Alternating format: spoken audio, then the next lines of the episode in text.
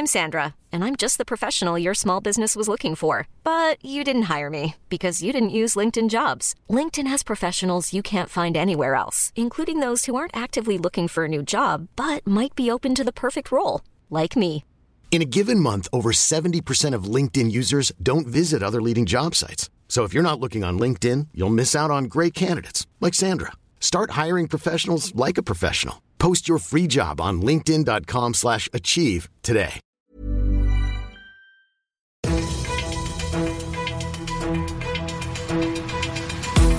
95 5 Charivari, das München Briefing, Münchens erster Nachrichtenpodcast.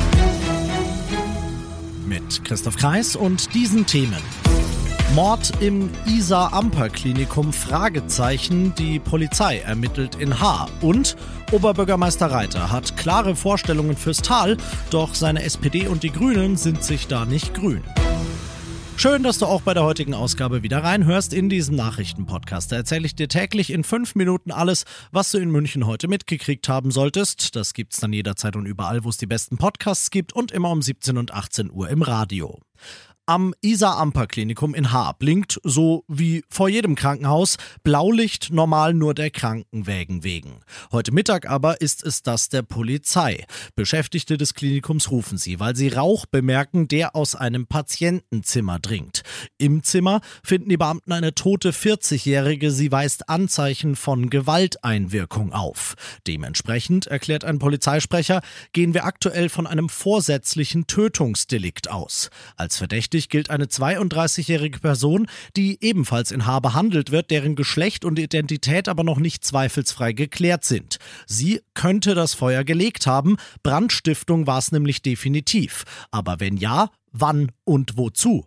Sollte das Feuer die 40-jährige Patientin töten und hat es das am Ende auch?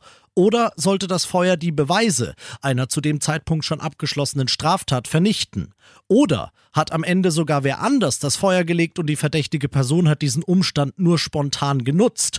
Und egal wie die zeitliche und kausale Reihenfolge war, was könnte das Motiv gewesen sein? All das versuchen das Branddezernat und die Mordkommission jetzt gemeinsam rauszufinden. Mehr Infos zu dem Fall auf charivari.de. Du bist mittendrin im München-Briefing und nach dem ersten großen München-Thema wenden wir uns wie immer dem zu, was Deutschland und die Welt heute so bewegt hat. Morgen sinken die Spritpreise in Deutschland deutlich, zumindest in der Theorie. Die dreimonatige Kraftstoffsteuersenkung als Teil des Entlastungspakets der Bundesregierung tritt in Kraft. Problem, Rechtlich verpflichtet, diese Steuersenkung eins zu eins weiterzugeben, sind die Mineralölkonzerne und Tankstellenketten nicht. Und das ruft heute das Bundeskartellamt auf den Plan, dessen Präsident Mund angekündigt hat, dass man das Monitoring nochmal deutlich erhöhen werde. Charivari-Reporter Thomas Brockt. Es klingt erst einmal gut. 35 Cent weniger beim Liter Super, 17 Cent bei Diesel. Wie sehr die Autofahrer davon profitieren, ist aber unklar. Sofort ab morgen jedenfalls wohl nicht. Erst einmal werden die Tankstellen noch den Sprit verkaufen, der vor der Steuersenkung besorgt wurde. Das Kartellamt kann hohe Preise nicht verbieten, solange es keine Hinweise auf Wettbewerbsverstöße gibt. Der Markt soll aber nun besonders genau beobachtet werden. Tag 97 im Ukraine-Krieg und selten gingen die Aussagen beider Seiten so sehr in die gleiche Richtung wie heute. Russland versammle die maximale Kampfkraft seiner Armee im Osten des Landes, sagt der ukrainische Präsident Zelensky. Die dortige Region Luhansk stehe kurz vor dem Fall, sagt die russische Armeeführung aus Kiew, Charivari-Korrespondent Ulf Mauder. Wenn die letzte ukrainische Bastion Sjeverodonetsk dort fällt, dann haben Moskau und die prorussischen Separatisten ein weiteres wichtiges Kriegsziel erreicht. Aber noch verteidigen die ukrainischen Streitkräfte die Region. Mehr als 90 Prozent der Gebäude in Sjeverodonetsk sollen beschädigt sein. Die meisten davon sind unbewohnbar. Die humanitäre Lage dort gilt wie in anderen umkämpften Städten der Ostukraine als katastrophal. Aber ein Einlenken Russlands in dem Krieg ist weiter nicht in Sicht. Und das noch zum Schluss. Aus Parkplätzen und Parkbuchten mach Grünflächen und Barterrassen. So sieht der Plan der Grünen im Münchner Stadtrat fürs Tal aus. Lieber früher als später würden sie es gern von Grund auf in eine Fußgängerzone nach Vorbild der Sendlinger Straße umgestalten.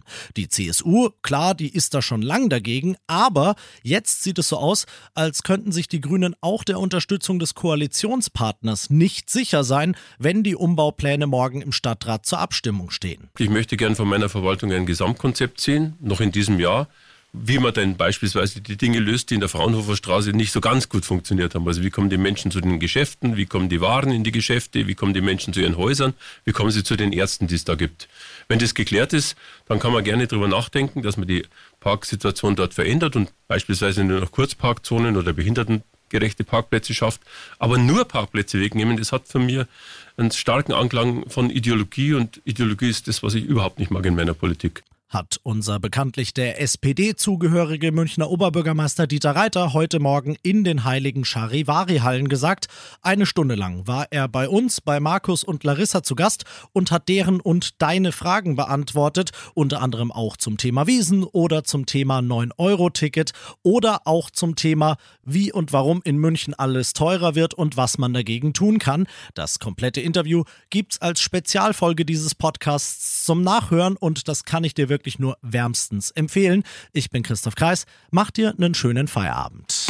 95.5 Charivari, das München Briefing, Münchens erster Nachrichtenpodcast. Die Themen des Tages aus München gibt es jeden Tag neu in diesem Podcast. Um 17 und 18 Uhr im Radio und überall da, wo es Podcasts gibt. Sowie auf charivari.de.